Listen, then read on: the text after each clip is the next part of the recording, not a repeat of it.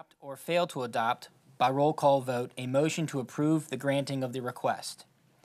The statement of the motion in the affirmative by a member of staff is a matter of voting procedure and in no way indicates the recommendation of the staff or consensus of the commission. Following the action by the commission on the matter, a written recommendation will be made to city council.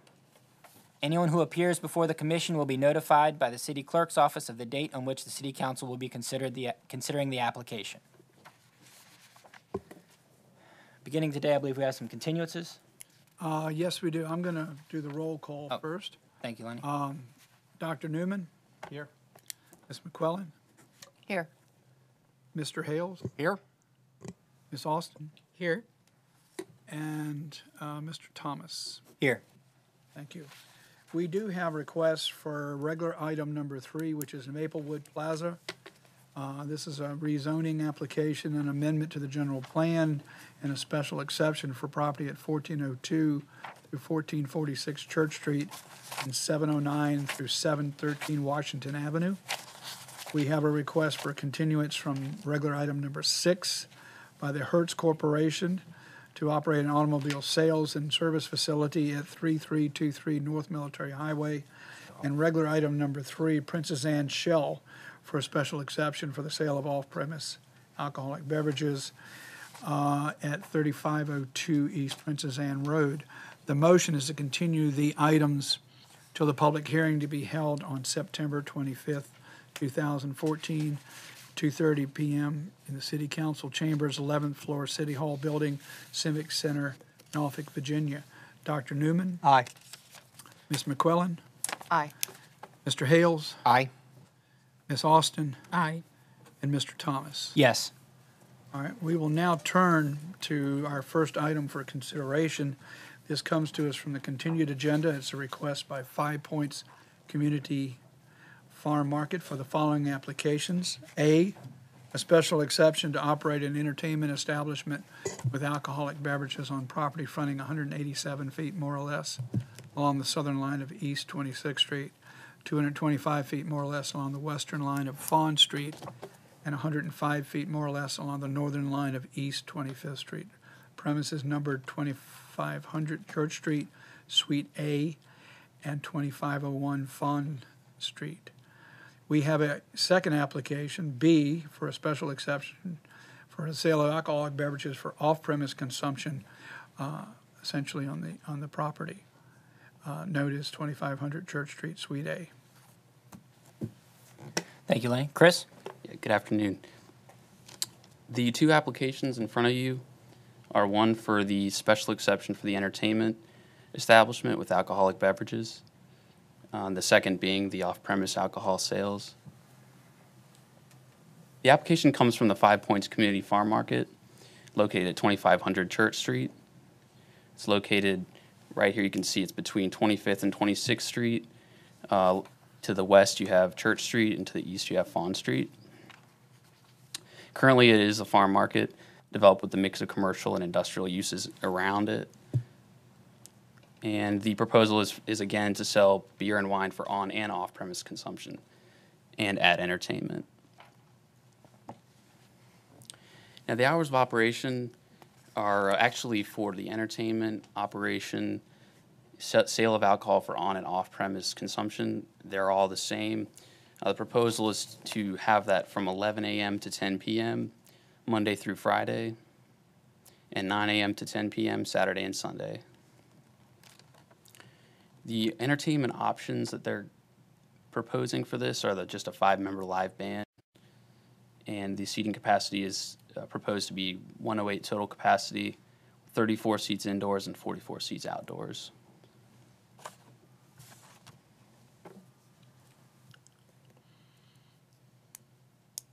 Now, the uh, staff recommendation is to, is approval of the special exception for the entertainment with the off, the on-premise consumption of alcohol.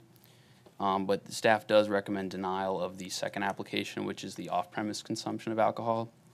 Um, The reason being, there is a summary in the general plan for the Park Place area, which encompasses the Villa Heights neighborhood. Uh, There is a sentence in there about denial of establishments that sell off-premise alcohol. So that's, staff does recommend approval for A and denial for B. Chris, just for clarification, uh, I believe the PowerPoint had the hours of operation that were a little bit different than what you'd stated. So the correct hours would be what you stated, and that's 11 a.m. to 10 p.m. Monday through Friday, and 9 a.m. to 10 p.m. Saturday and Sunday for the sale of on and off. Yes, sir. Okay, Yeah. thank you. Any other questions for Chris? All right, we have a number of people uh, signed up to speak today. Um, It appears that all of them are in favor. I'll call first the applicant, Bev Sell. Come on up.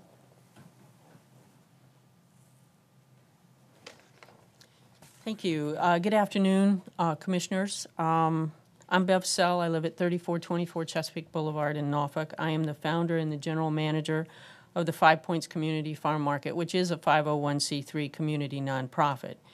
In January of 2008, when we moved to the 2500 uh, Church Street location, it was a warehouse. Uh, the electricity, the plumbing, the bathrooms, the windows, the doors, all needed to be done and redone. Um, we believed in the community in which we chose to locate and have our healthy products that we could supply to the neighbors and to the communities in Norfolk.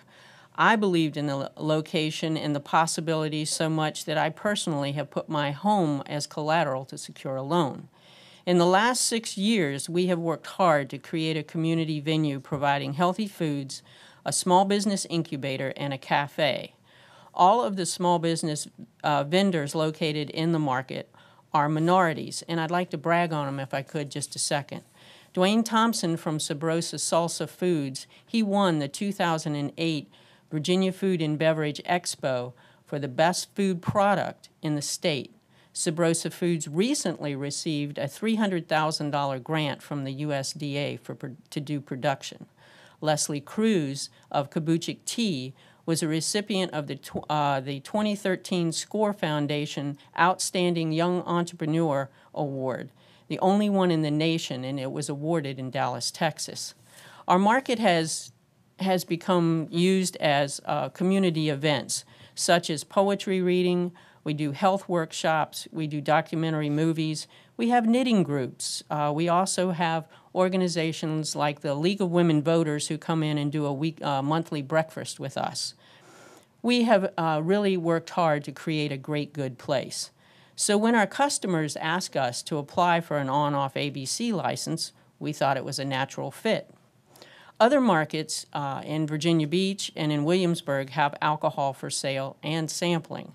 Uh, we didn't. We we don't think that our request is unreasonable. When filling out the ABC application, I was very mindful of the Norfolk ABC task force that was hel- held in the year 2000. Citizens from across the city participating included myself. At the end of that uh, um, task force, there were three requests that we wanted to make of the applicants. The first was the size of the product sold. The condition is the second one, whether, it be warm or chilled, and the hours was the third.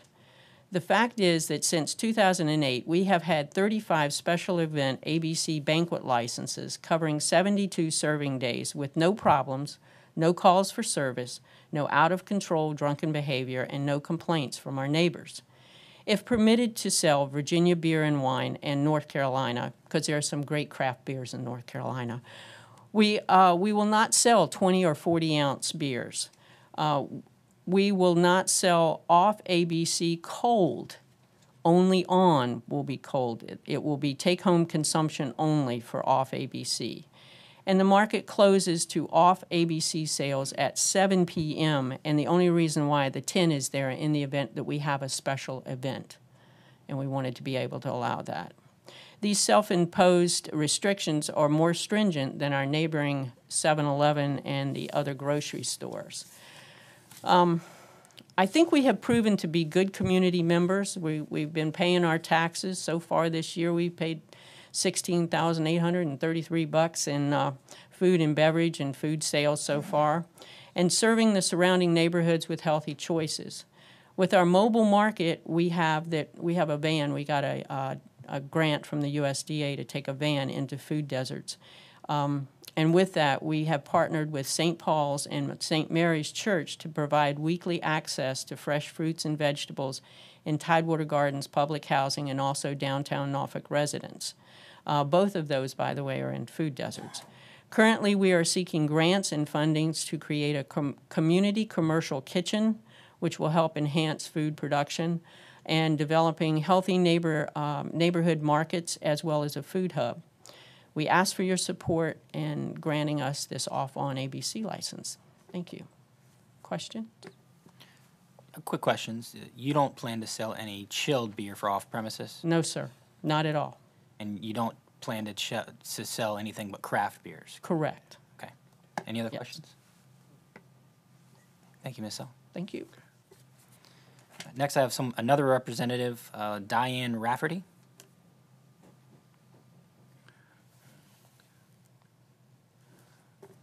Good afternoon, Commissioners. My name is Diane Rafferty. I own property in the Rotunda. I'm a resident of downtown Norfolk. I'm a member of the Downtown Norfolk Civic League, the Downtown Norfolk Council, and I manage the St. Paul's Downtown Farm Market.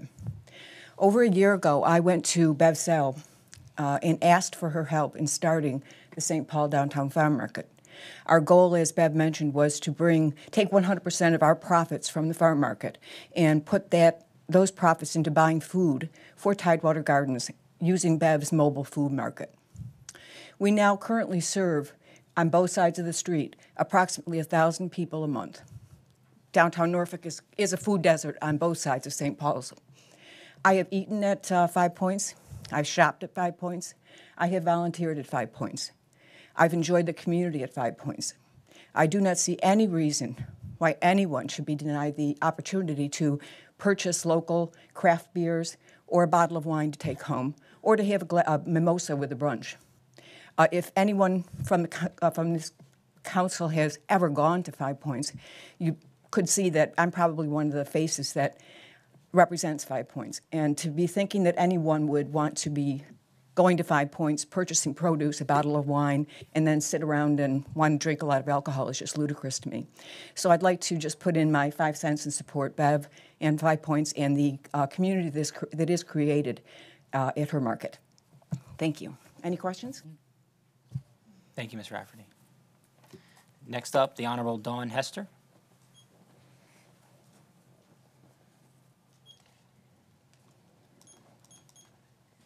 Good afternoon, everyone. I am Daun Hester. I reside at 946 Marietta Avenue, Norfolk, Virginia, 23513. Um, Mr. Chair and members of the commission, I thank you for the opportunity to speak in favor of both requests of the Five Points Farm Market for their on-off um, services that they want to offer to their constituents. I am the chair of the board of the Five Points Farm Market and have been with the market since we were really in Five Points. Um, we had to move because we needed to grow, and this opportunity um, of providing service to our to the region is very important to us. And this is, yes, just a next step and a request that we are making. We've also, you haven't heard, moved into catering. Um, and so to be able to have our own ABC on off will allow that business to grow as well. Um, I did hear in, um, in the denial of one piece, recommended denial by staff, and the, the one sentence in the 2030 plan. Um, I am certain that that was based on data from when I was on the council. Um, and so I don't know how that got in the 2030 plan, but I'm certainly going to work to help to change that. However, I do know that you have the ability to usurp that based on your wise judgment that you are able to make today. Um, those decisions were probably based on when um, we were struggling in Villa Heights and Park Place and Lambert's Point. But times have changed, as you know, and those neighborhoods are much stronger. They're not as fragile as they used to be. And the farm market is a viable business on Church Street, which is one of the things that, from my time on council, we've been working to bring viable businesses back to Church Street. And we have quite a few small business owners who are operating out of there and then moving out into higher and larger spaces of their own.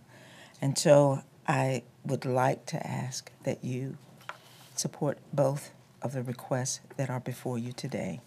Um, we will be good stewards.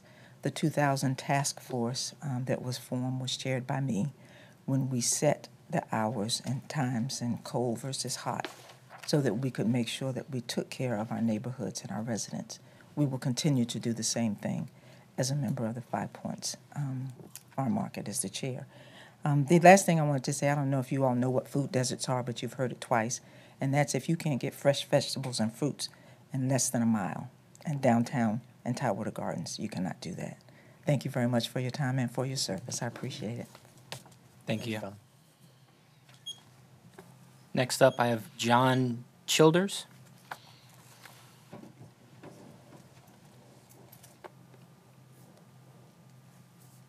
Good afternoon. My name is John Childers. I live at 424 Connecticut Avenue, Norfolk, and I'm the owner of um, MJ's Tavern up on Granby Street, and I am also on the board and prior president of the Riverview Village Business Association. I can tell you that when I need something and I need it fresh and I need something unique, I go to the farmer's market. I found out about the place after it had moved because they had the best ice cream there butter, pecan, and now Yoder Dairy doesn't even exist, but it breaks my heart. So we can't let these people do the same thing. We have to have a place where we get good food. I consider Villa Heights and the Park Place a connecting point between downtown, between Ghent, Colonial Place, Ward's Corner. It's a high traffic area. It's a great place for people to stop in. I've been there on many, many occasions. Not not just me, but my staff. It's it's it's a lot of my customers, and I did almost a million dollars last year. Customers say, "Oh, I've just came down from the farmers market." Their, their, hours are reasonable. They're not there late at night. They get to have a life, which is something people who own taverns don't get to do. But it's my choosing. But I think that the, since they're serving it warm, nobody's going to sit on the side of the street and drink a warm beer. when they can walk an extra block over to a convenience store and get a cold beer if they want to sit on the side of the street and drink it. I don't think we have that problem in the neighborhood. I don't think they will be a problem in the neighborhood. And I totally support both A and B and wish you guys would do the same. Thank you. Thank you, John. Next, Rodney Jordan.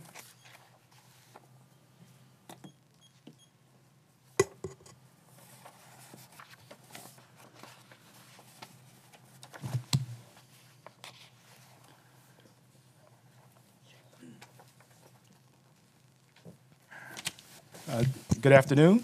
Uh, my name is Rodney Jordan. I'm at 2506 uh, Myrtle Avenue. I am the uh, immediate past president of the Park Place Civic League, a 20 year homeowner in the Park Place community, and also uh, represent my family interests on 35th Street, where we've been on 35th Street and Park Place for 40 plus years and um, also a former chair of the Zoning Improvement Committee of the Park Place Civic League. I'm here in support of the uh, application of the Five Points Farm Market, both for A and B. What you have coming around uh, before you is one slide from a presentation from work that the Greater Park Place neighborhoods, Villa Heights, Park Place, Virginia Place, Dominion Place, and uh, Kensington worked on uh, beginning about four years ago, where we said we wanted to move from a collection of neighborhoods that were based upon what we may call a, a old normal of a social services based model for neighborhood development.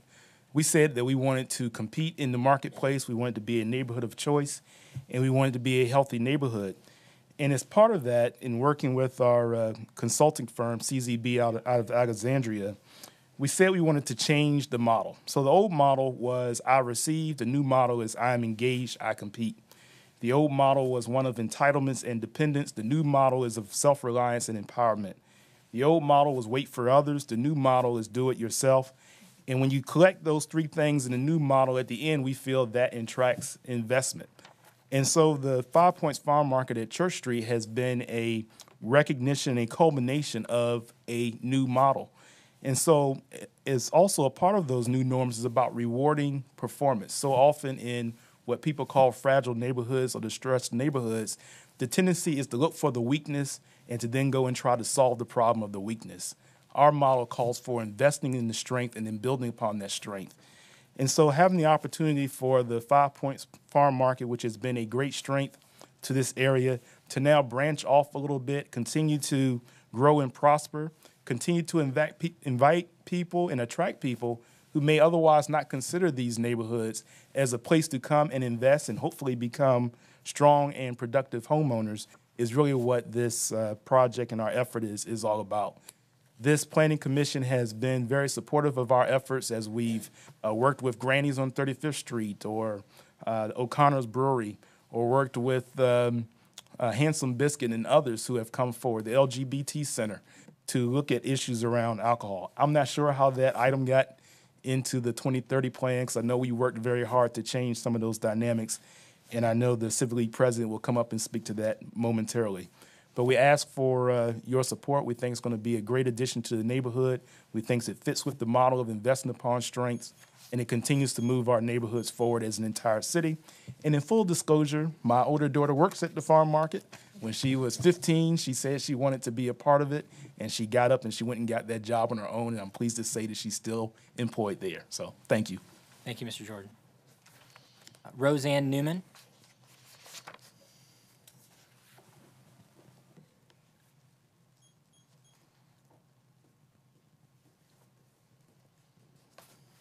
Hello, I'm Roseanne Newman. I live at 1300 Batcher Lane in Norfolk, 23509. That community is Winona. Um, I really have nothing new to say. I just want to, um, everyone else was far more eloquent than I could be, and it makes me anxious just to stand here. But um, I just wanted to say that for the 20 years I've lived in Winona, um, I've only gone through that neighborhood to get from my house to Ghent or downtown or to work. And the farmers market is a place I volunteer on Sunday and shop. and um, it has now become a destination, not just for me, but for other people in my community, which is the same community. And I want to support, I want to support it and the um, request for the alcohol. Um, but I also want to have the community recognize that it is an asset to the whole area, that it's not considered just a place to drive through. And I'm sorry, but I get a little uh, adrenaline rush when I speak in public. So that's it. Thank you. Anybody have any questions?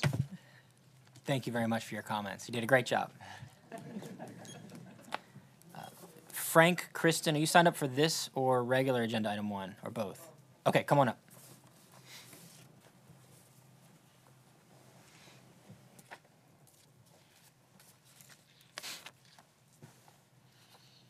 Hello, my name is Frank Kristen. I live at 210 West 29th Street in the Park Place neighborhood. I am the acting president of the Civic League and a board member of the newly created Community Development Corporation Healthy Neighborhood Enterprises.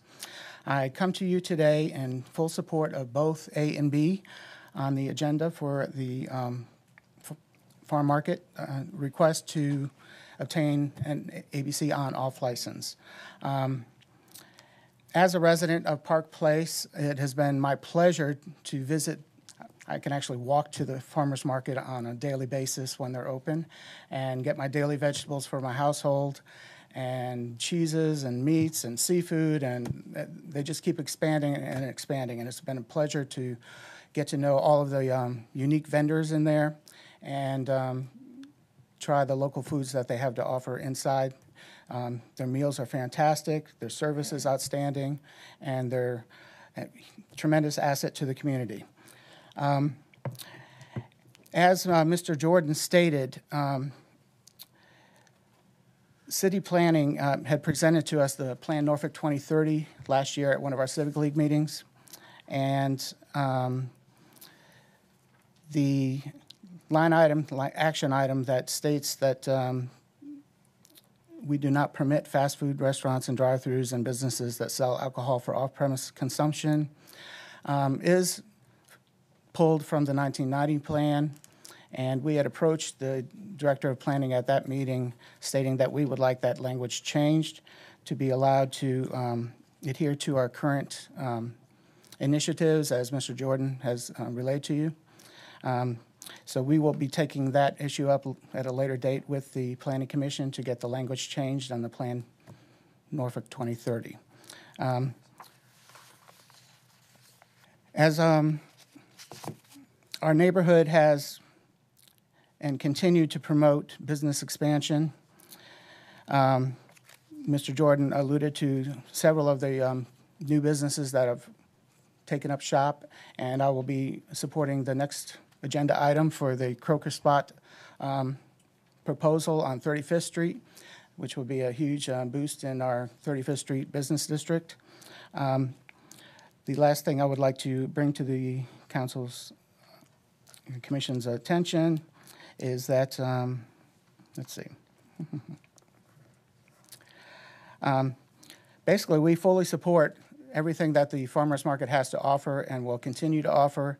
It is in total alignment with our uh, vision to have a healthy, safe community, change the norms of the community, make Park Place and the surrounding communities neighborhoods of choice, and to attract the kind of resident and business owner that we would like to see enhance not only our neighborhood, but the entire city at large. Thank you. Thank you very much. All right, is there anyone who signed up for this agenda item who I failed to call? Okay. Uh, Any discussion or questions of the commission? Mr. Thomas, I would just note that uh, in addition to the comments today, we've received numerous uh, written correspondence, uh, probably in excess of 15 or 20. Um, I would say of that, uh, less than 10% uh, was in opposition and everything was in, um, in favor of this. Of both on and off? Correct, thank you. Lenny? The uh, motion is to recommend that the special exceptions be approved, subject to the conditions contained in the staff report.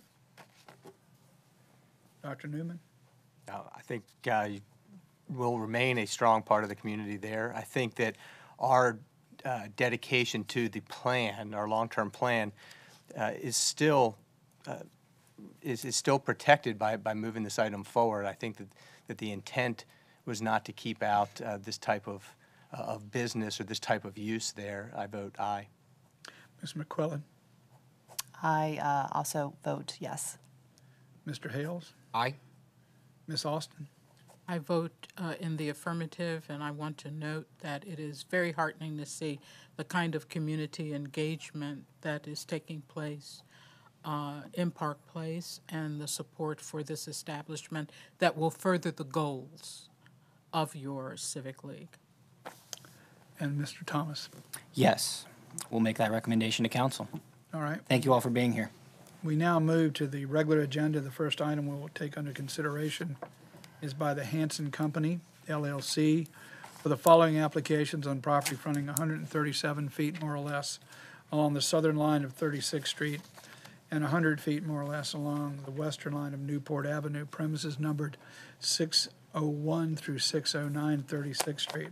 First application is an amendment to the city's future land use map within the general plan, Plan Norfolk 2030, from single-family urban to commercial. The second application is a change of zoning from R8, single-family district in Park Place Residential Overlay District to conditional C2 corridor commercial district and pedestrian commercial overlay, 35th Street PCO. Thank you, Lenny. We have three people signed up to speak, Frank, Kristen, Vernon, Fareed, and Rodney Jordan. No one is here to oppose. So unless there's a burning desire by any of the three of you to come speak, we can probably move forward with the vote. Okay. Lenny? The motion to recommend that the general plan uh, amendment and the change of zoning uh, be approved, subject to the conditions contained in the staff report. Dr. Newman? Aye. Ms. McQuillan? Yes. Mr. Hales? Aye. Ms. Austin? Aye. And Mr. Thomas? Yes.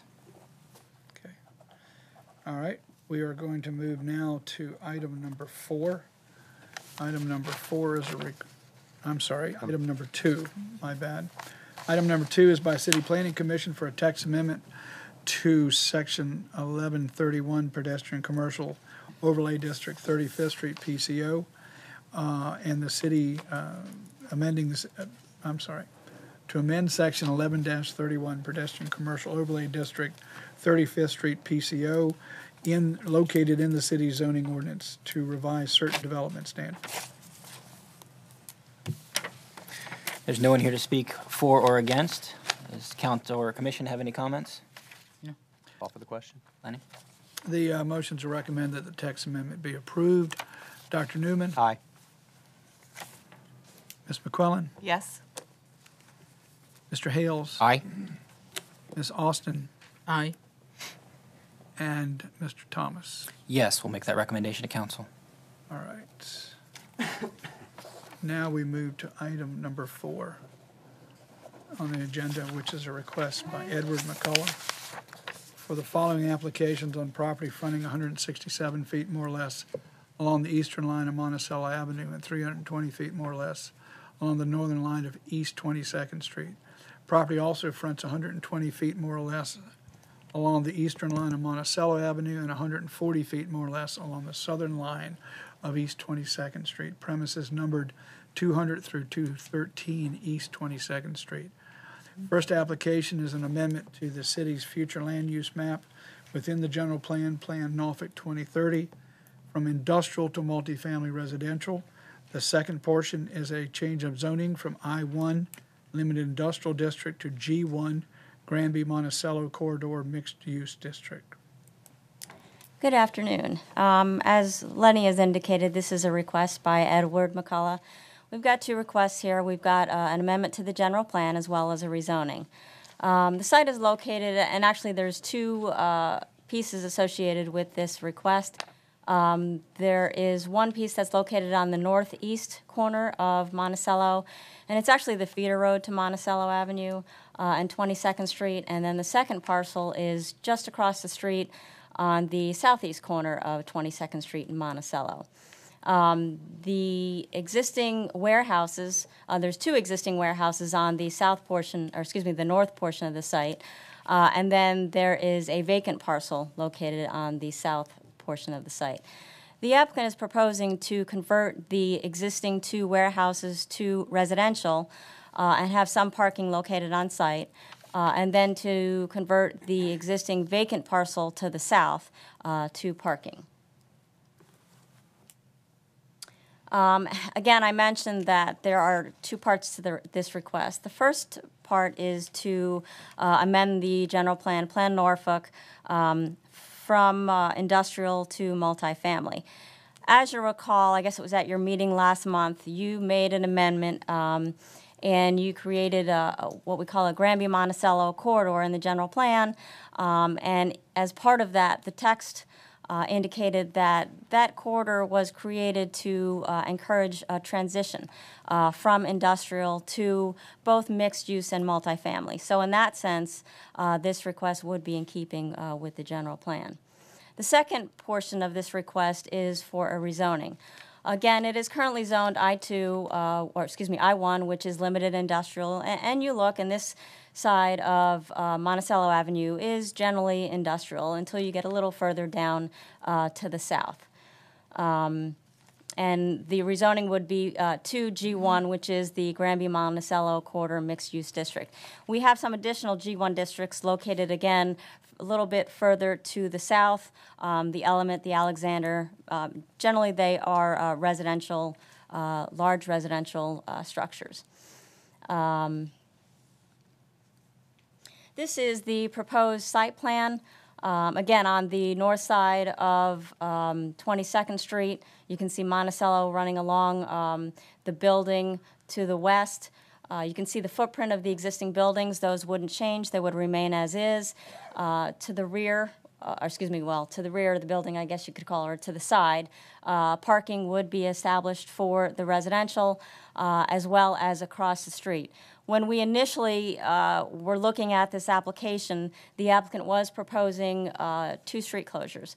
Uh, A portion of Monticello, uh, and you can see on the site plan uh, where there is kind of parking right up against uh, the, the uh, I guess you could say the underpass.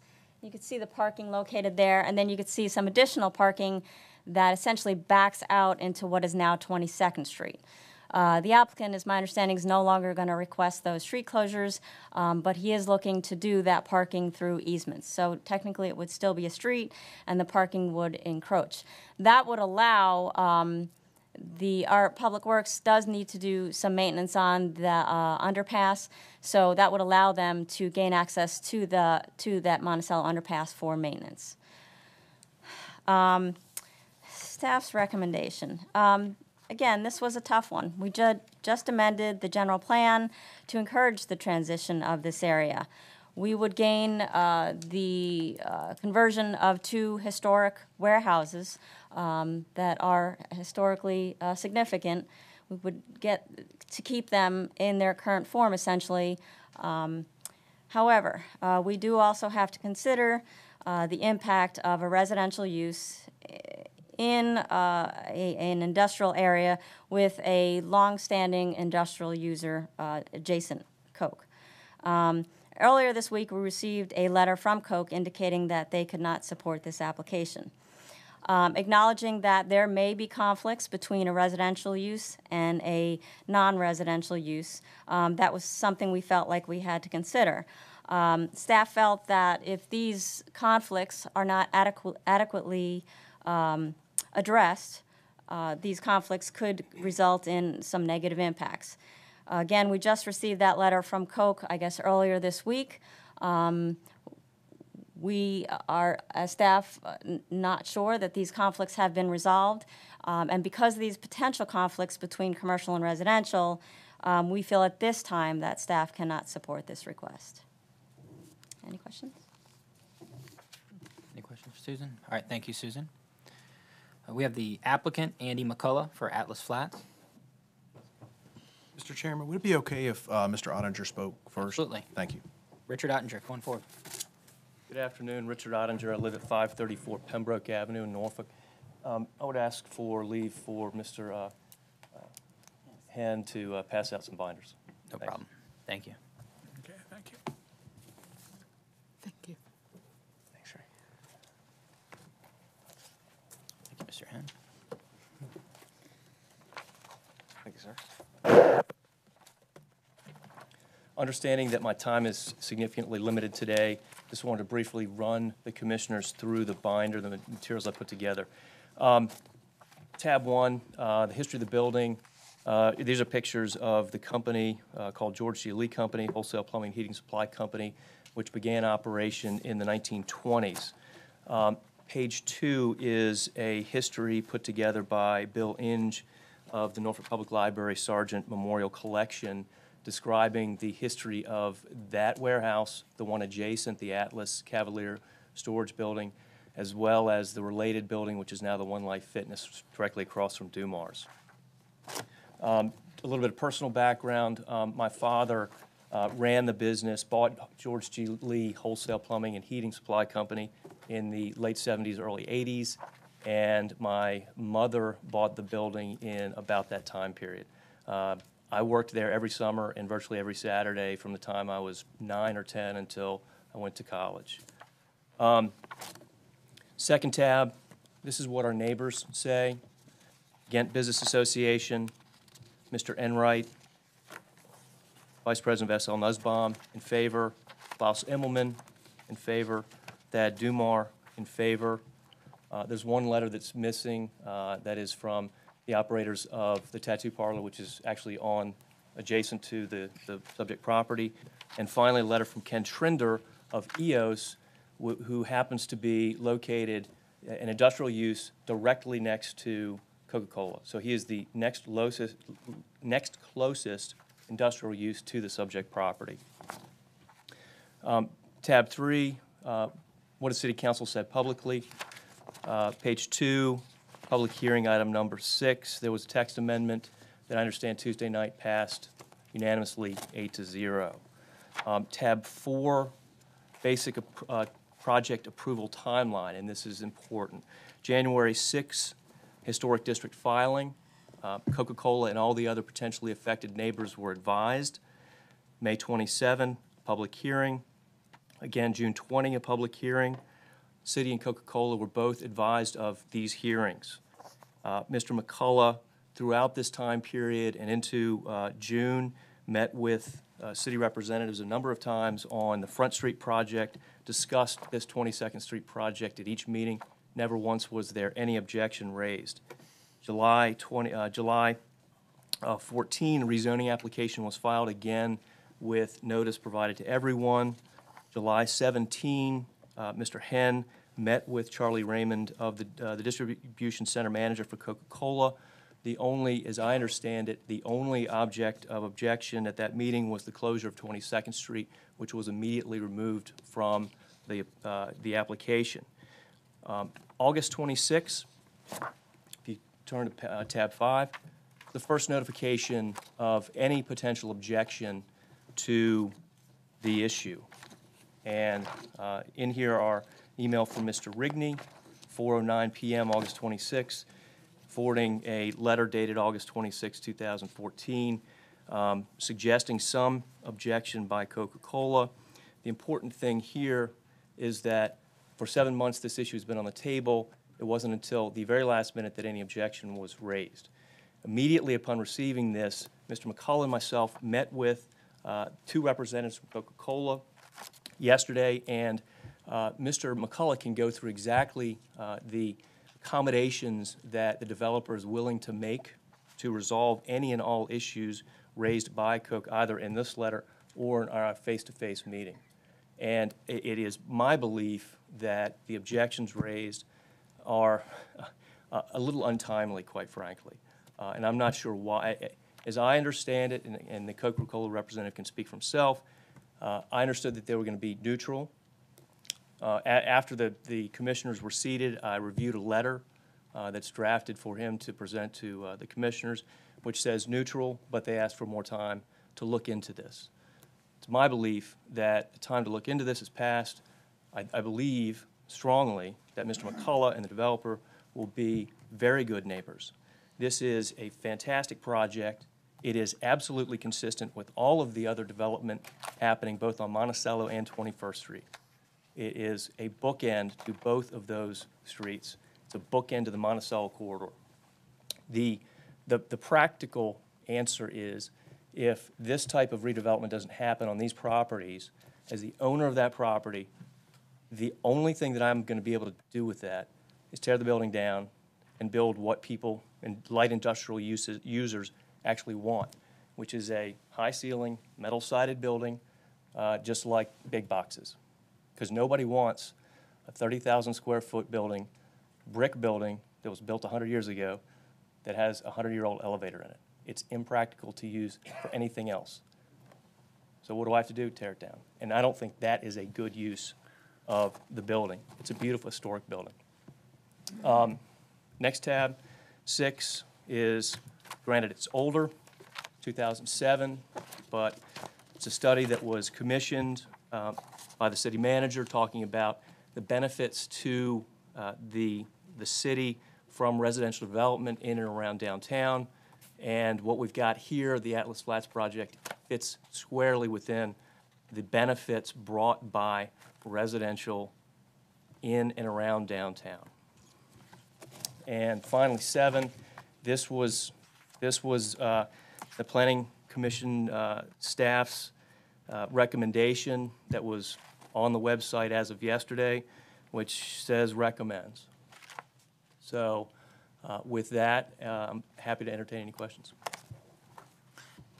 Richard, thank you. Um, I do have a couple questions. Um, while their objections may be untimely, uh, they do seem to be relevant. So I, I have have you, or maybe the questions better for Andy, but how do you see? Will, how will you address traffic, residents who are running into trucks and things like that? Andy's much better to speak to that. He he knows the design and all of that much better than I do. Okay, I'll, I'll hold that one then. Anybody have any questions? Thank you. Thanks. Mr. McCullough? Thank you, Mr. Chairman and Commissioners. Uh, Good afternoon. Uh, Andy McCullough, I reside at 1406 Eleanor Court, uh, Norfolk, Virginia.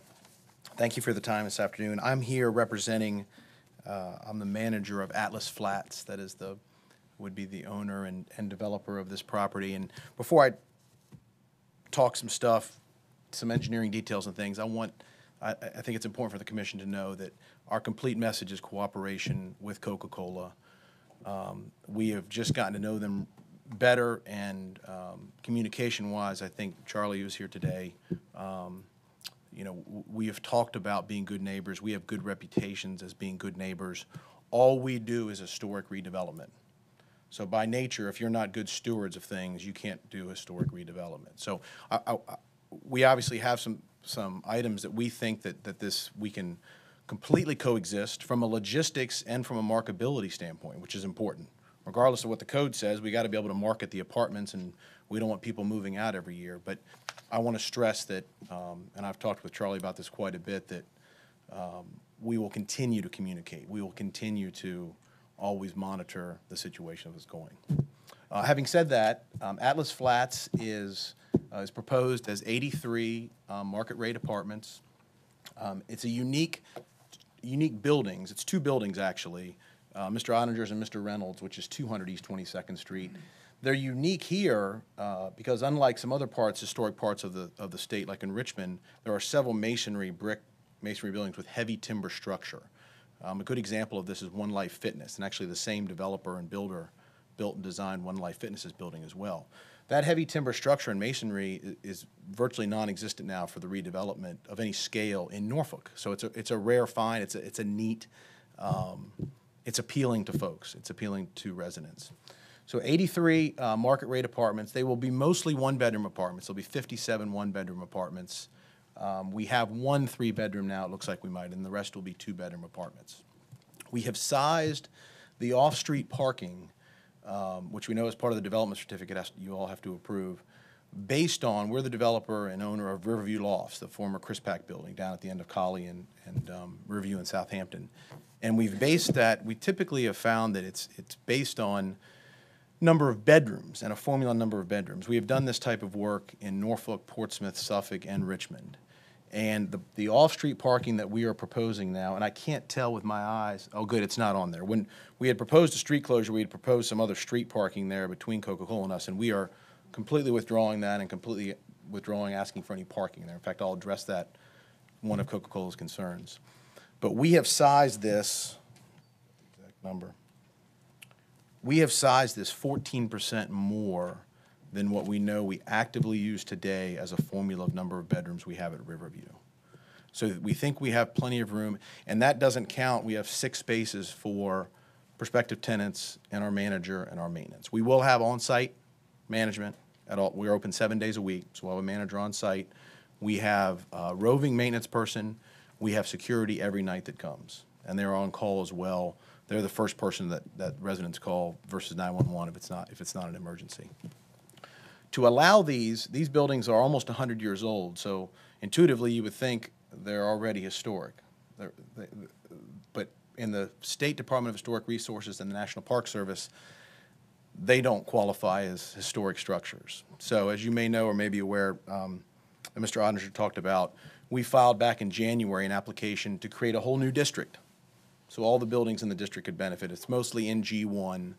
um, Williamston Woodland District that was approved, has to go through the State Department of Historic Resources, then up to the National Park Service and Department of Interior, and that was approved on, um, on June 20th, I believe, that the district now exists. So now we have filed with the state uh, a Part 1 and Part 2 application that allows these buildings to be contributing, which they will be as part of the, as part of the district. So that would allow us, we will follow the, the federal and the state guidelines on the redevelopment and design uh, of the structures. Uh, Mr. Ottinger talked about the text amendment that City Council approved, um, adding language regarding historic buildings. That's something that we had requested that be added because that was missing from the G1, uh, the G1 zoning. Uh, Specifically addressing our immediate neighbors. Mr. Ottinger talked about um, the surrounding property owners, and we have lots of letters from the surrounding, the directly adjacent folks. Obviously, Coca-Cola is the largest property owner, so their opinion does count more. I mean, it is important, no question about it. Um, When we met at length, we met with um, Charlie and his, his uh, right-hand person, Chris, yesterday. Um, we talked about for about an hour and 15 minutes, and we talked about specific in writing, hard, fast, whether you call them proffers or whether you call them just as part of conditions of your all's uh, recommendations or city council's ordinance. But uh, one of the big concerns, the two big concerns we heard, and Charlie's here to talk about stuff, was, but and there were several, but the two big ones were were the traffic. How can we coexist? Number one, and two, that we don't. He doesn't want us or our tenants in two years coming to the city and saying, "Hey, I don't like that 24-hour operation next door. We're a residence. You, you know, you need to please city. Please tell them they can't operate 24 hours." Well, we are 100% would like to, and will proffer that we can put in. We acknowledge it's a 24-hour operation. That we will never ask for that, and that can be a condition of. I'm not a lawyer, so that can be a condition of whatever um, you all may decide. Um, the second thing is with traffic, again, not only is historic adaptive reuse all we do, 98% of it has been urban infill, just like this project.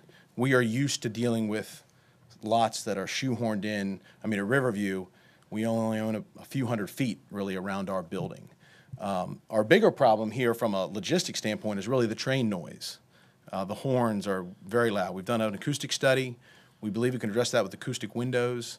Um, on that, another thing that, that uh, Coca-Cola was concerned about was headlights and sound of the tenants on this side of the building, on the south side of the building.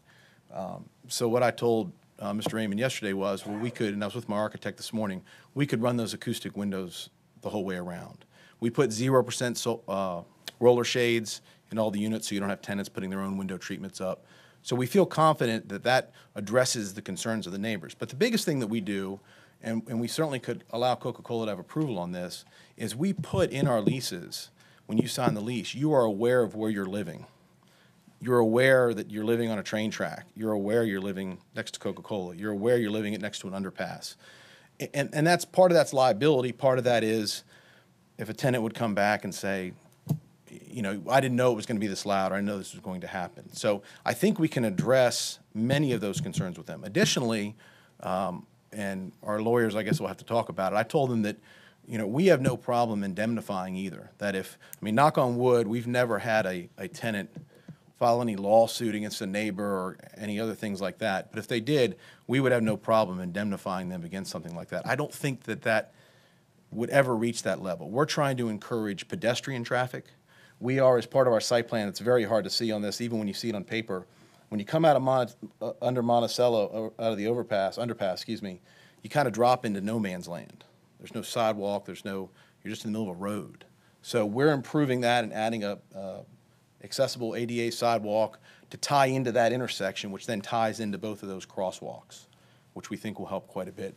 Also, by our traffic not leaving that way, we believe that eliminates, it's kind of a situation now when you hit 21st and Colley, like if you're coming out of Rite Aid, you know, you have to do a weird hook turn and get around. We're going to eliminate that at the intersection, which I think will also help the Coca-Cola trucks uh, maneuvering. Lastly, I know that, and I'm not a planner either, I'm an engineer, um, but uh, as far as the use of the area, and we will constantly, constantly be monitoring what Coca-Cola, any issues we may have, but I did the math last night, just real quickly, and I guess I should measure it from our, our property, not from Coca-Cola, but um, two blocks to, within two blocks to the east and three blocks to the south of us, so in three blocks and less, including the element that's under construction that's almost finished, so they're not in use, but they're almost finished, there are 741 residential units. So, you know, we believe that this area is already very residential, very pedestrian. You are well aware of the new restaurants that have come, and um, we will have a gate on the on this side of our parking, south side of our parking lot. So tenants to get to 21st Street corridor in Monticello um, will just walk through the parking lot and walk out. There'll be a cipher lock on the outside, so they really won't have any reason to get in their car and drive to 8020 or wherever they're going. They can easily cut the corner off. We don't want them walking over by Coca-Cola. Um, we would there'd be no reason for them to walk by Coca-Cola. It'd be twice as long for them to walk anywhere. Um, we do believe, oh yeah, 15%, 14.5% is our off-street parking. It's more than our current use at Riverview with 81 units. The renters, you know, renters are, are, um, are, are just as important from a communication standpoint. And the on-site management and our security that we do that we don't feel we need to do at some places helps them. Residents just want to be heard if there's if there's any complaints, and I think that's why that I, I talked to Mr. Raymond about this quite a bit. And I'm very hands-on. I'm a Norfolk resident. We're local. We're not big developers. I mean, including this, we've bitten off a little more just because some projects projects don't always happen when you want them to happen. But including Riverview, we'll have about $60 million of development just in Norfolk um, in the last year and then going forward in the next year or so. So it's, it's, we're very hands-on. It's very important for us um, to, to listen to people, and our turnover rate is lower than, at least the survey we do, than anybody I know. Our turnover rate is under 30%, and uh, that includes the military, which is allowed to have 60-day outs and when it comes to those things. So I think that's a good measure of who we are and how we manage and what we do for um, our residents. So I, I thank you for, for your time and service. Um, I just want to stress that we are not here um, and will never be adversarial to Coca-Cola. I think that um, Charlie and I had a great meeting. We talked again briefly today a couple times, and um, I am 100% confident we'll coexist and will not have any detrimental effect on them or this redevelopment or of our tenants. Anybody have any questions, Randy, this time? Yeah, just real real quick, I'm probably putting the cart in front of the horse a little bit. Okay. Um, And we haven't heard from Coke yet or seen their letter yet, but I understand they're saying they may be neutral, but they'd like to- some more time. Is there a funding reason or some other reason why this needs to move forward right now? Um, Other than you just want to get it done? Is there, is there something that says, hey, we got, we got to move forward? If we don't move forward, the project would collapse or something like that? Well, we do have some, some certainly momentum issues. We delayed this already a month because of the, um, the text amendment for G1, for the historic buildings. Um, the critical measure really is our federal tax credits that we have to, I didn't tell you all that either. The plan is to have a certificate of occupancy by 12/31/2015. It's going to be a, we're not, this isn't going to be dragged out.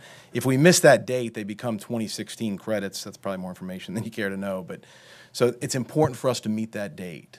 I mean, can we still meet that? Possibly. But I do think that um, enough conditions could be put into this to have enough teeth that um, we'll do what we say, and Coca-Cola will know that we'll do what we say, and if not, they're gonna, it's gonna be the opposite. They'll be reporting back to the city that we're not doing what they're saying versus us, us doing that. So that's why time is a little bit of the essence. We're scheduled, um, if all, if, if you all see fit to approve and we stay on this track, we'd be scheduled to start construction no later than November 1st. Thank you. Thank you, Andy. Thank you all. Richard Levin?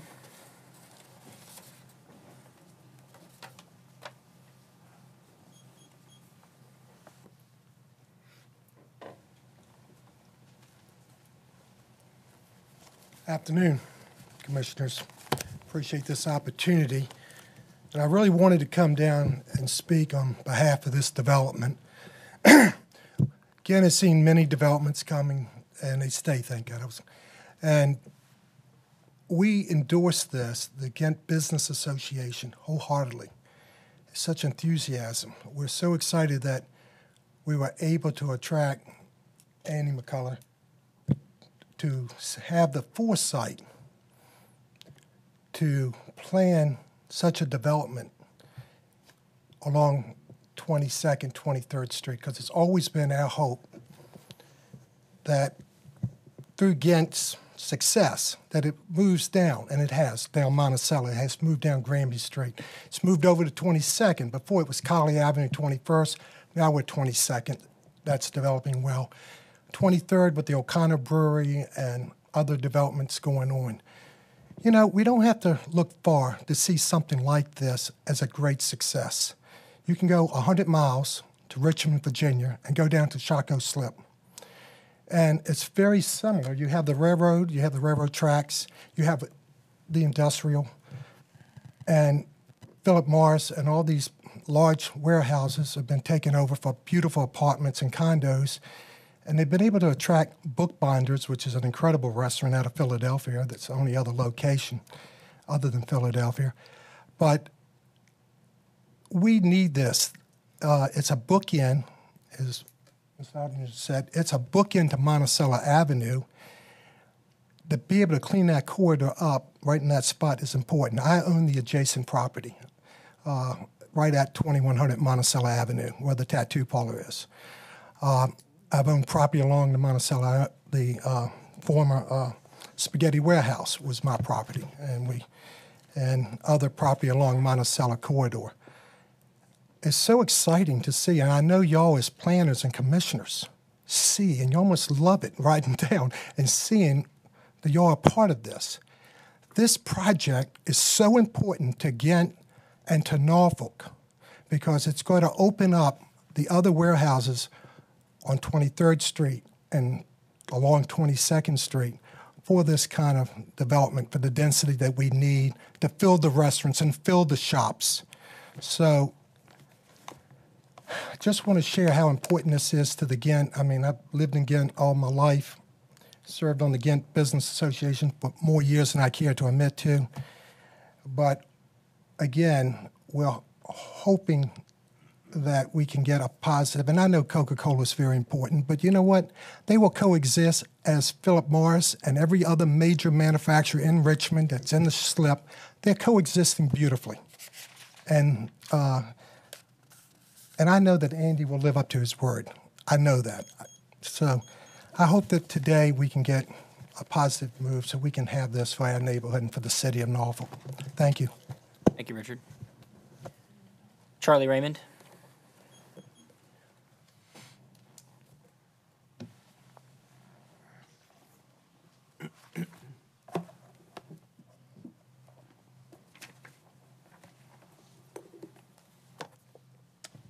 Good afternoon. My name is Charlie Raymond. I serve as Distribution Center Manager for Coca-Cola Refreshments Norfolk facility located at 2000 Monticello Avenue. We'd like to thank the thank you for the opportunity to provide comment proposed on the proposed Edward McCullough application pertaining to the properties uh, located at 200 East 22nd Street. At present, we are unable to take a position of either support or opposition to the devel- developed proposed, as we like to share our reasons for neutrality with the members of this commission. As a threshold matter, it is critical to note that the support that we support the city's vision of future of Norfolk as outlined in the 2030 comprehensive plan. We recognize the importance of enhancing our city's already vibrant neighborhoods and streetscapes with continued development efforts that embrace the fundamental notion and belief that we all share. Paraphrasing, the words of the 2000 comprehensive plan, Norfolk is a real city that's a great place to live, work, and play. Furthermore, we also recognize that as an integral aspect of continuing process involves the re- imaging of existing corridors and communities into even more vigorous centers of commerce, residential use, and nightlife.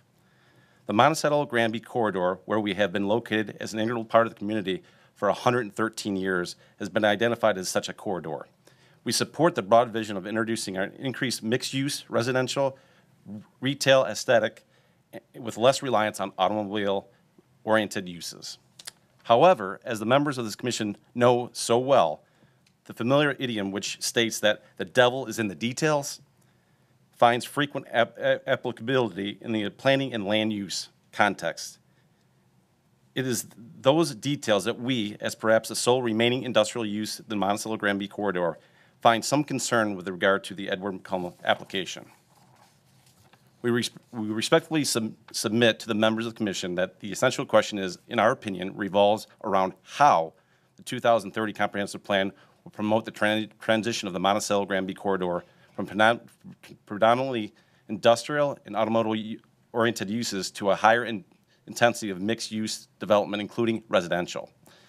This is especially critical in our case where our operations, fully consistent under existing zoning and land use guidelines, can certainly be viewed as presenting some potentially um, disturbing with residential development as envisioned by the current application and our likely future plans along the Monticello, Monticello Granby corridor.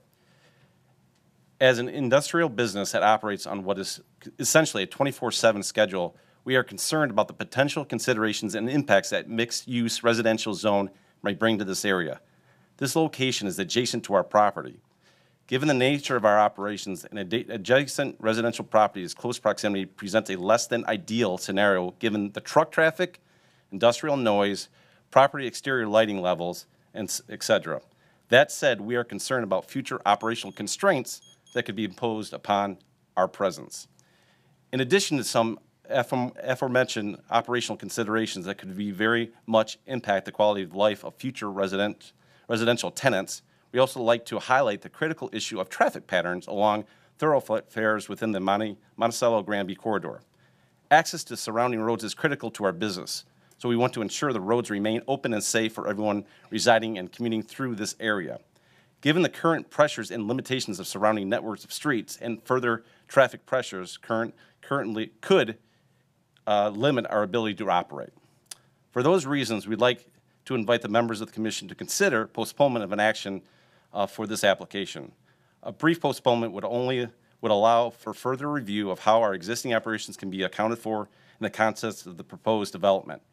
It would also allow time for engagement with staff here at the the commission surrounding the element of the 2030 comprehensive plan and impacts on our operations.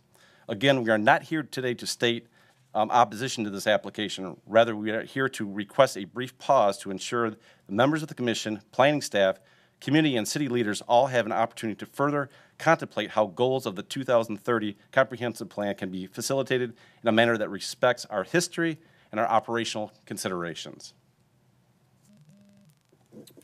Okay. Anyone have any questions for Mr. Raymond? I do.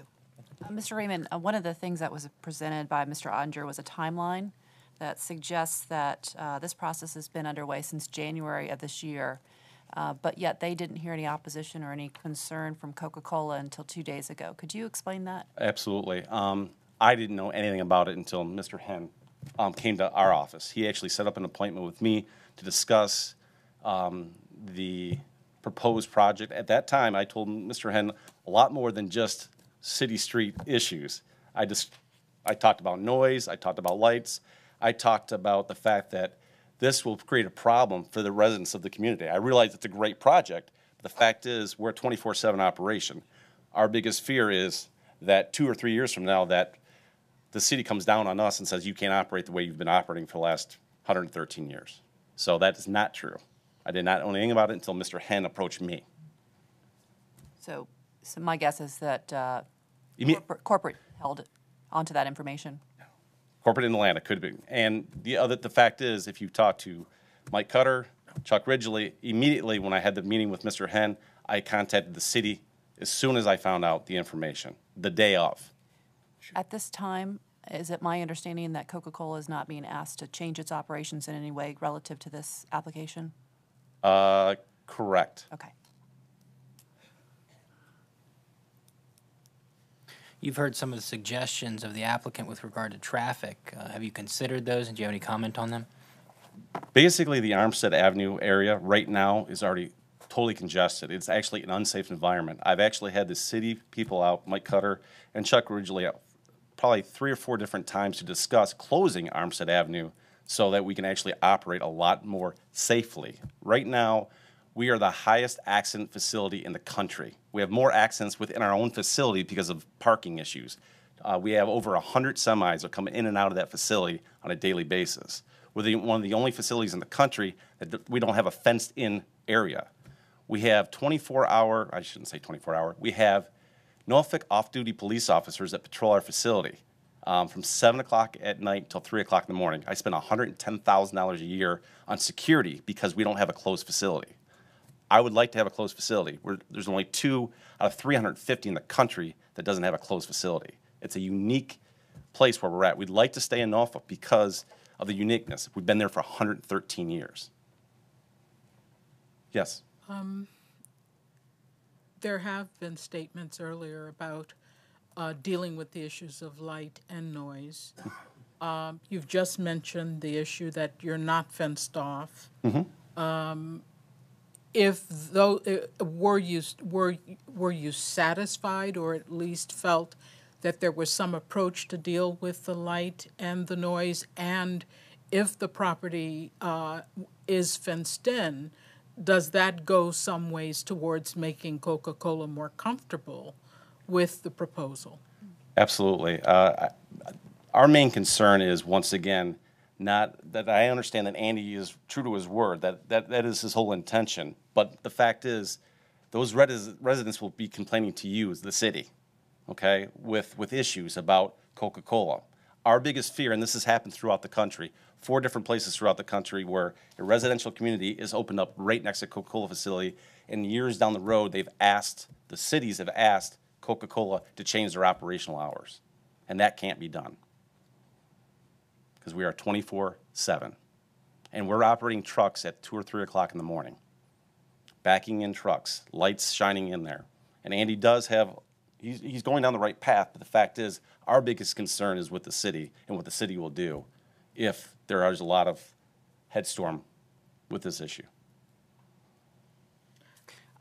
I think that uh, I speak for all the commissioners that we value Coca-Cola and the business, and we have no desire for you to leave Norfolk. Um, that said, I'm familiar with Richmond and Shockoe Slip and some of these other industrial areas. I'm also very familiar with Norfolk Southern and the traffic and the noise that happens there. And I don't believe that these residents can go to Norfolk Southern and ask them to change their patterns either. Um, so I think there's a compromise to be made. Mhm. Um, I think how we deal with that compromise is the challenge ahead of us. I agree. I got a separate question though. Change the direction. I apologize. Have Have you made any headway in uh, purchasing properties or coming to some sort of condition where you have a fenced-in yard? Well, actually, um, talking with Mr. Ridgely, a few different areas of opportunity could be that whole shutting down of Armstead at a certain point, redirecting the traffic flow somehow to the new facility, the new project that Andy is referring to. Um, also, looking at the foundry that's on the opposite side of where we're at right now is now for sale. Um, our real estate people in Atlanta could get together with the city to discuss, hopefully expanding our ter- our our property right now, um, which would actually help the whole situation with the traffic on Armstead if we actually had another point of entrance into our facility. So there are considerations that we need to look at because our 2020 vision is going to be different than it is now. Right now, we're operating out of six dock doors. We do 7 million cases. We're one of the largest facilities in the state of Virginia. And right now, we, we need more dock doors. We need more space. When did you start exploring the ability to, to expand in those areas? 15 years ago. We've had some issues with, uh, with trying to buy property in the past and the city not being very cooperative. Uh, the city's been very cooperative the last probably year and a half, two years. Is it city-owned property? Uh, no closing down streets. We, uh, the last 15 years, we've tried to close down streets. We've tried to purchase uh, we, the old Junkyard property. We were not successful there. Um, we've gone through a lot of different pains um, in this facility. Uh, the, the company, Atlanta, has tried to relocate us as well, looking at that because they feel that if, if we can't be worked with, then we, we need to move then. Have you tried to purchase Mr. Mr. Ottinger's property? I didn't even know it was for sale.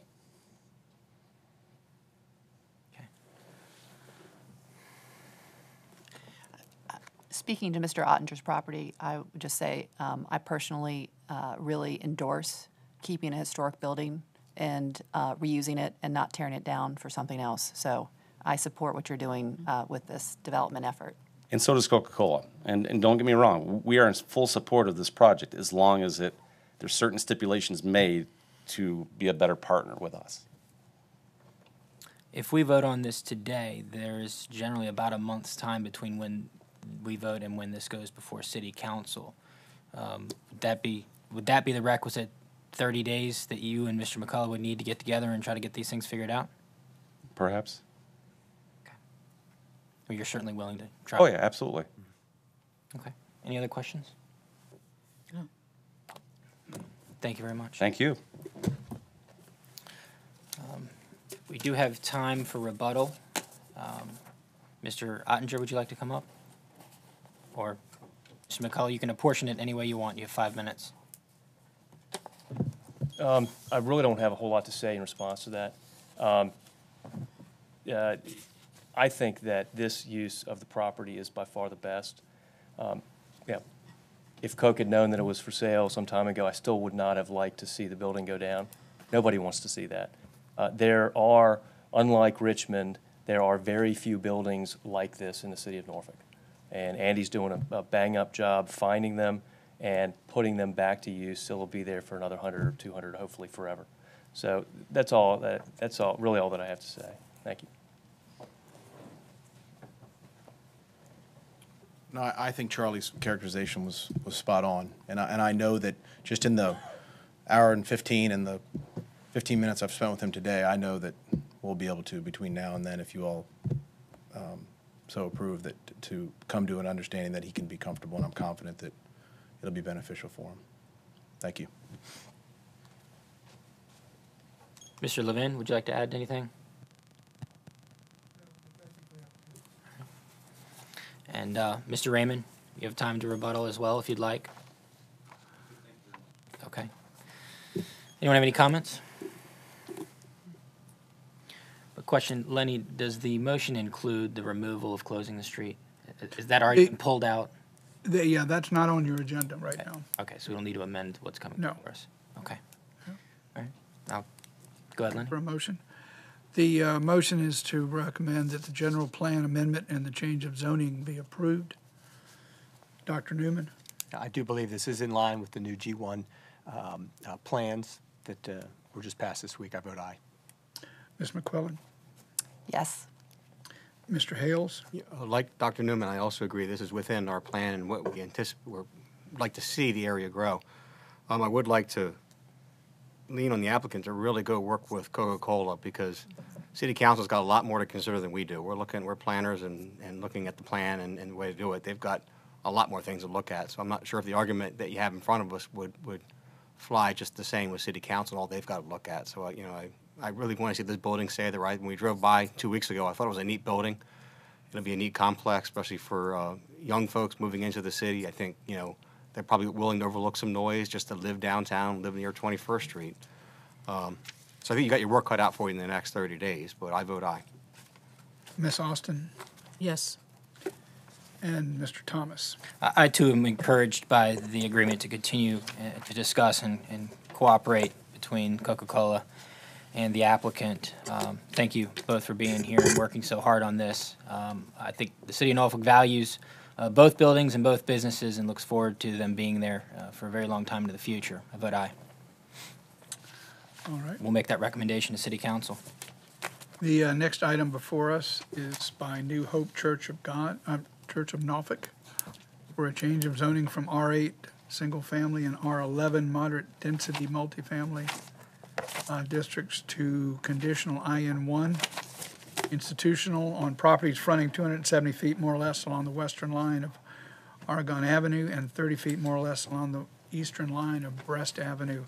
Premises numbered 3221, 3229 Oregon Avenue, and 3212 Brest Avenue. I note that we have one person signed up to speak and a number of people signed up in favor. Nobody's here opposed. I'll be glad to read off all your names. Uh, but if anyone, if none of you have a burning desire to speak, we can go ahead and, you want to go ahead? Is it Norman James? Yes. Come on forward, sir. Yes, sir. Uh, Good afternoon, Mr. Thomas and Commissioners. My name is Norman James. I reside in the city of Norfolk. I'm at 3510 Hyde Circle. I'm here to speak on behalf of New Hope Church, the New Hope Church family, and its leader, the Dr. Calvin Durham. What we want to say today is we appreciate the commission's we appreciate the commission for hearing us. And we thank you for doing that. We thank the community at large. We thank Fairmount Park. And we appreciate the support of our church's members. That's about it. And again, I, I'm going to be brief, and I only want to say again, thank you because I know, being the eternal optimist that we are, you will do the right thing. Thank you again. Thank you, sir. Your church is quite the asset to that neighborhood. Glad that you're there. Um, I'll, I'll go ahead and uh, note that John Woodhouse signed up and would not like to speak, but is in favor. Uh, in, in fact, all these are signed up to, to not speak, but are in, are in favor. Laura Wilkins, Hoover Turner, Linda Jones Bailey, and Tamika Williams. Any comments from commission? Quick question, Lenny, does the uh, vote that we're about to take include the condition on five years? Uh, yes, it does. Okay. The uh, motion before you is to recommend that the change of zoning uh, be approved subject to the conditions contained in the staff report. Dr. Newman? Aye. Ms. McQuillan? Yes. Mr. Hales? Aye. Ms. Austin? Aye. And Mr. Thomas? Yes, thank you all for your hard work. Thank you for being here today. All right. We now move to item seven on your regular agenda. Angelo's Tires and Repair for a special exception to operate an automobile and truck repair facility on property fronting 115 feet more or less along the southern line of East Princess Anne Road and 208 feet more or less along the western line of May Avenue premises numbered 1139 East Princess Anne Road. I note the applicant, Angelo Camacho, is here to ask any question, answer any questions. Anyone need to speak to me, sir? Okay, Lenny? The uh, motion is to recommend that the special exception be approved, subject to the conditions contained in the staff report. Dr. Newman? Aye. Ms. McQuillan? Yes. Mr. Hales? Aye. Ms. Austin? Aye. Mr. Thomas? Yes. All right. We will now move to item number nine on the regular agenda. This is a request uh, by the Birch for the following applications on property fronting 120 feet more or less along the southern line of West Olney Road and 100 feet more or less along the eastern line of Orapax Street. Premises numbered 1231 West Olney Road. Uh, First applications to amend a previously granted special exception to operate an eating and drinking establishment, and the second one is to amend a previously granted special exception for the sale of alcoholic beverages for off-premise consumption. The applicant, Malia Paasch, is here in favor. There's no one up, uh, no one signed up to speak against. Ms. Paasch, if you don't have any burning desire to speak, we can go ahead and move forward with the vote. Okay. Lenny? The uh, motion is to recommend that the special exceptions be approved, subject to the conditions contained in the staff report. Dr. Newman? Aye. Ms. McQuillan? Yes. Mr. Hale? Aye. Ms. Austin? Aye. And Mr. Thomas? Yes. All right, we now turn to item number 10. This is the application um, on behalf of Sweet Teas for a special exception to operate an eating and drinking establishment on property fronting 98 feet more or less along the western line of Granby Street and 169 feet more or less along the southern line of West Freemason Street. Premises number 345 Granby Street, Suite C. I know no one's here signed up for or against this application. All right, the uh, motion before you is to recommend that special exception be approved, subject to the conditions contained in the staff report. Dr. Newman? Aye. Ms. McQuillan? Yes. Mr. Hales? Aye. Ms. Austin? Aye. And Mr. Thomas? Yes. Item number 11, uh, this is a request by Torch Bistro for a special exception to operate an entertainment establishment with alcoholic beverages on property fronting 125 feet more or less along the western line of Orapax Street and 40 feet more or less along the northern line of West Olney Road. Premises numbered 601 Orapax Street. I'll note the applicant is here and does not wish to speak. It's Alfred Rages. I'm sorry, I can't read that. Radis, sorry. Uh, Lenny? The uh, motion to recommend that the special exception be approved subject to the conditions contained in the staff report. Dr. Newman? I want to personally welcome you to uh, Chelsea.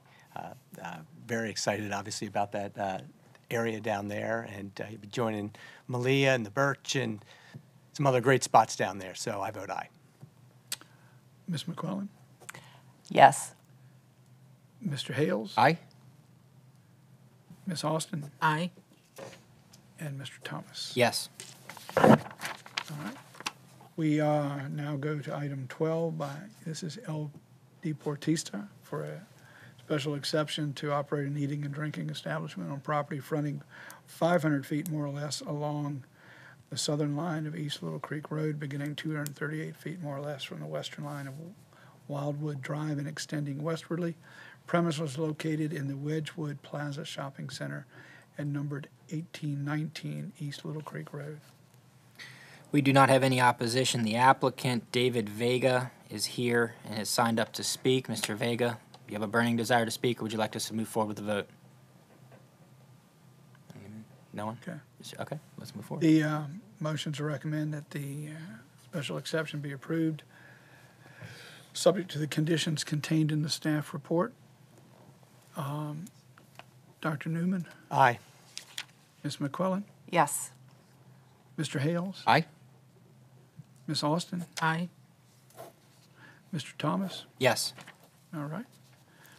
Next application is um, St. Germain for a special exception to operate an eating and drinking establishment on property fronting 270 feet more or less along the eastern line of Colonial Avenue and 365 feet more or less along the northern line of West 22nd Street, premises number 22 Colonial Avenue, Suite 5. I note there is no opposition. The applicant, Tiffany Kidwell Taylor, is here, and Richard Levin is also signed up to speak in favor if needed. Would either of you like to make any statements? Okay. Lenny?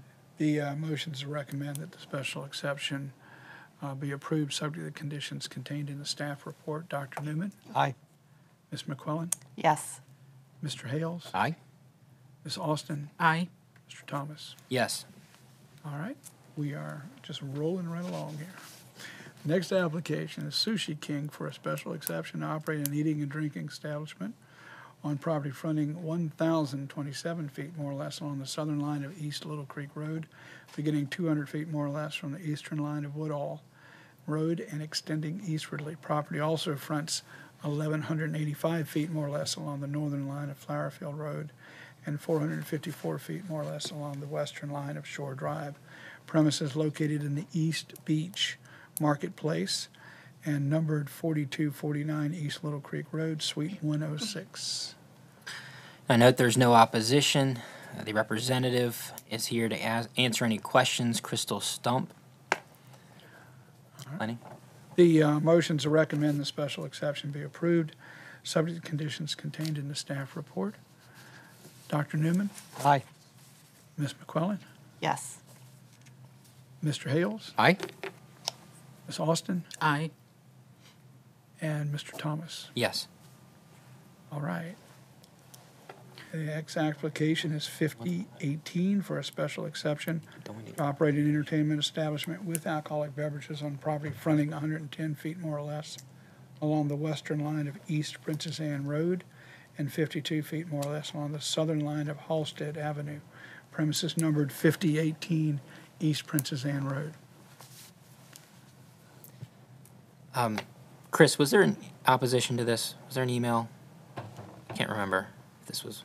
Yes. Um, Can you do a presentation then, please? yeah, we received, um, well, yeah, I guess we'll just go over the application first. Thank you. Um, so the application is for a special exception for an entertainment establishment with alcoholic beverages um, at 5018 East Princess Anne Road, and it's at the northwest corner of East Princess Anne and Halsted Avenue. It's in the Foxhall neighborhood. Uh, currently, that site is developed, uh, or the area is developed with a mix of commercial uses and residential. Um, there's actually some residential on the site itself. Uh, the Foxhall neighborhood to the north is developed mostly with single-family homes. Uh, so the proposal um, is actually to add the entertainment and alcohol to an existing eating establishment. So for the hours of operation, uh, the applicant has proposed to have his uh, establishment open from 8 a.m. to 2 a.m. Monday through Saturday, and 10 a.m. to 2 a.m. on Sunday. And the hours for alcohol and entertainment are proposed to be 10 a.m. to 2 a.m. seven days a week. Seating is 84 seats indoor and 90 total capacity. The entertainment, uh, he's listed to have a six member live band, d- DJ, karaoke, comedian, and poetry reading. And the other uh, point to note here is that the applicant has agreed to install landscaping along East Princess Anne Road. Um, and that's also in the staff report. Uh, there's an attached landscape plan showing that. So he's been working with the Department of Parks and Recreation to, ins- to agree to that and install uh, per their recommendations for the species and the heights and everything. So um, the applicant has actually already started that work currently. And the letter So to get to the letter that we received, um, it's as far as I know, there is no Foxhall. There's no active Foxhall Civic League at this mo- point. Um, it's still getting its sort of uh, base membership. They're trying to get the the Civic League up and running. But the letter that you received is from uh, the, I guess the uh, expected president of the Civic League. Um, so she, her letter is is actually as a concerned citizen at this point. Uh, it's not the official position of the Civic League at this point. So, I, but I want to include that um, because we did receive that within the last couple of days. Did she indicate in her letter what her concerns were?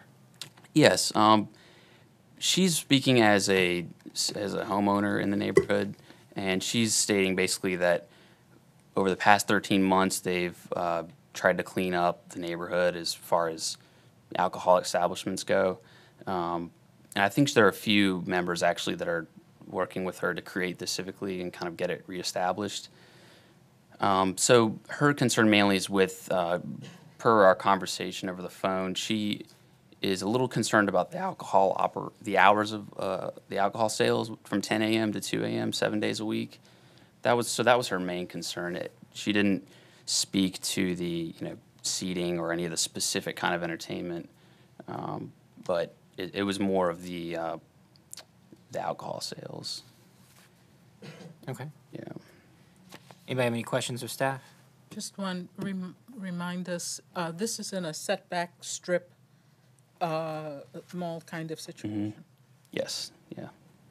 How many other alcohol uh, licenses are in the radius? Actually, I believe it is only. Let's, let's look at the radius here. Loaded question. One, just just one rest, one establishment. Thank you, Chris. Yeah. Um, You're welcome. The applicant, uh, Damian Wright, come on forward.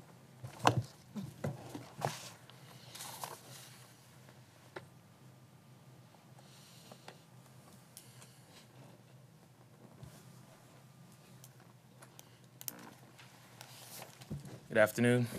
Uh, my name is uh, Demaine Wright. I live at 5573 Brickell Road, Norfolk, Virginia, 23502. And uh, uh, what you have there in front of you is basically residents around the establishment that support the um, what I'm trying to do. And uh, we opened uh, beginning of the year, and right now we're operating mostly breakfast and lunch into the afternoons. We want to expand to like dinner service, and a lot of a lot of the residents I've talked to in the neighborhood have have expressed that they would like to see me do the uh, mixed drinks and everything, the alcohol. I want to do poetry, comedy, jazz, different type of entertainment. That stuff just, you know, the community has expressed that they would like to see, and I think it would be actually pretty good for the community. A lot of people in there are more mature people, and they don't really have anywhere to go. So that's the type of establishment that I'm trying to create. Uh, a homely feeling where you can come, sit down, relax, and not having to worry about anything. So we're not trying to do a club or a bar. That is that is not what I'm trying to do. Um, as for the landscaping, I've already um, planted the trees and the shrubbery, so that's already done. And uh,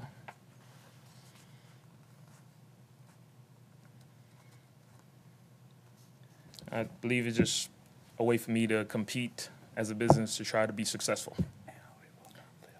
Let me- Let me ask you a question. Yes, sir. Um, What steps have you taken or can you take to assure the residents that this will not become a club or a bar and at 2 AM in the morning there will be problems?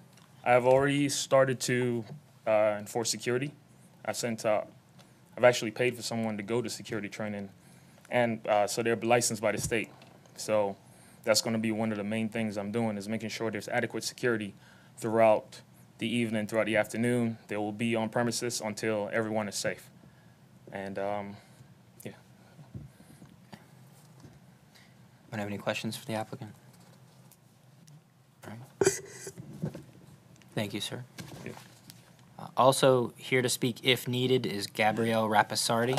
Mr. Rapisardi, would you like to speak? It's entirely up to you.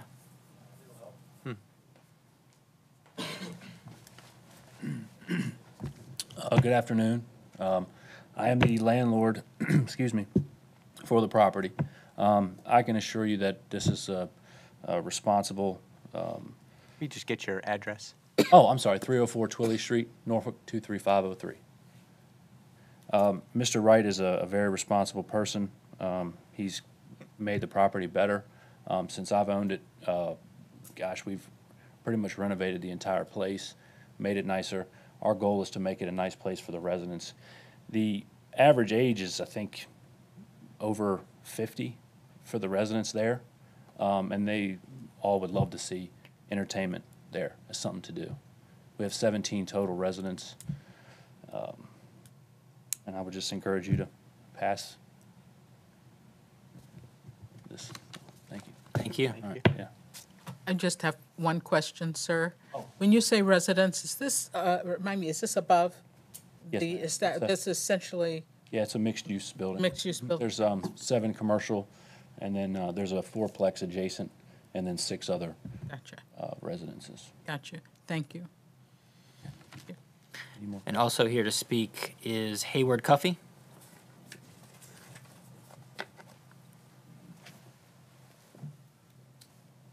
Good evening.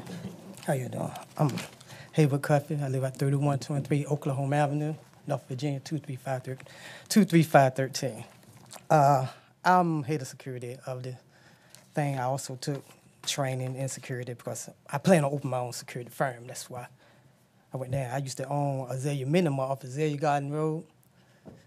1519 Azalea Garden Road, Azalea Minima, in which I sold alcohol there in which I had now sold in this tobacco and wireless world. So I'm familiar with the alcohol, the procedures, and everything like that.